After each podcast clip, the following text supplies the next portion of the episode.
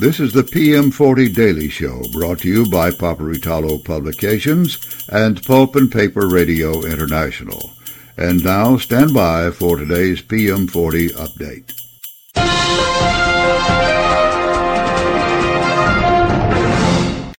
Ladies and gentlemen, this is Steve Roush, Vice President and Publisher and Editor at Paperitalo Publications, and this is the PM40 update for the 31st of August, 2023.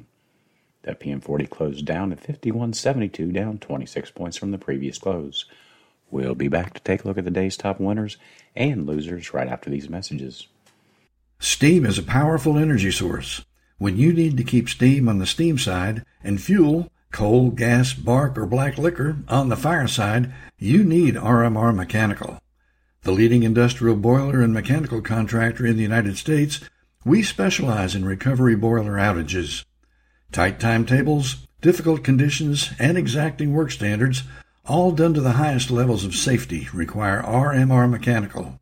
Whether you have a routine outage, new installation, or an emergency, RMR Mechanical can be trusted to perform to meet your needs.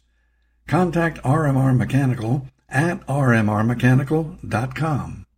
Uh, attention employers and job seekers. It just makes sense for the pulp and paper industry to have its own uncluttered career center. Jobs, powered by Paperitalo Publications, is the place to be in the pulp and paper industry. Located at www.onlypulpandpaperjobs.com, it is the site for those of us focused on the pulp and paper industry. Check out onlypulpandpaperjobs.com today. That's onlypulpandpaperjobs.com. And we're back. The day's top gainer was Canfor, which closed at $15.24, up 4.5%.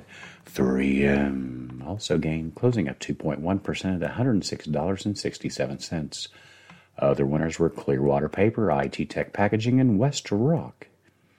The biggest decliner for the day was Klabin, closing at $9.32, down 3.9%.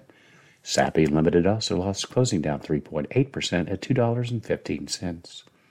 Other decliners were Rayonier Advanced Materials, Suzano, and Stora Enso.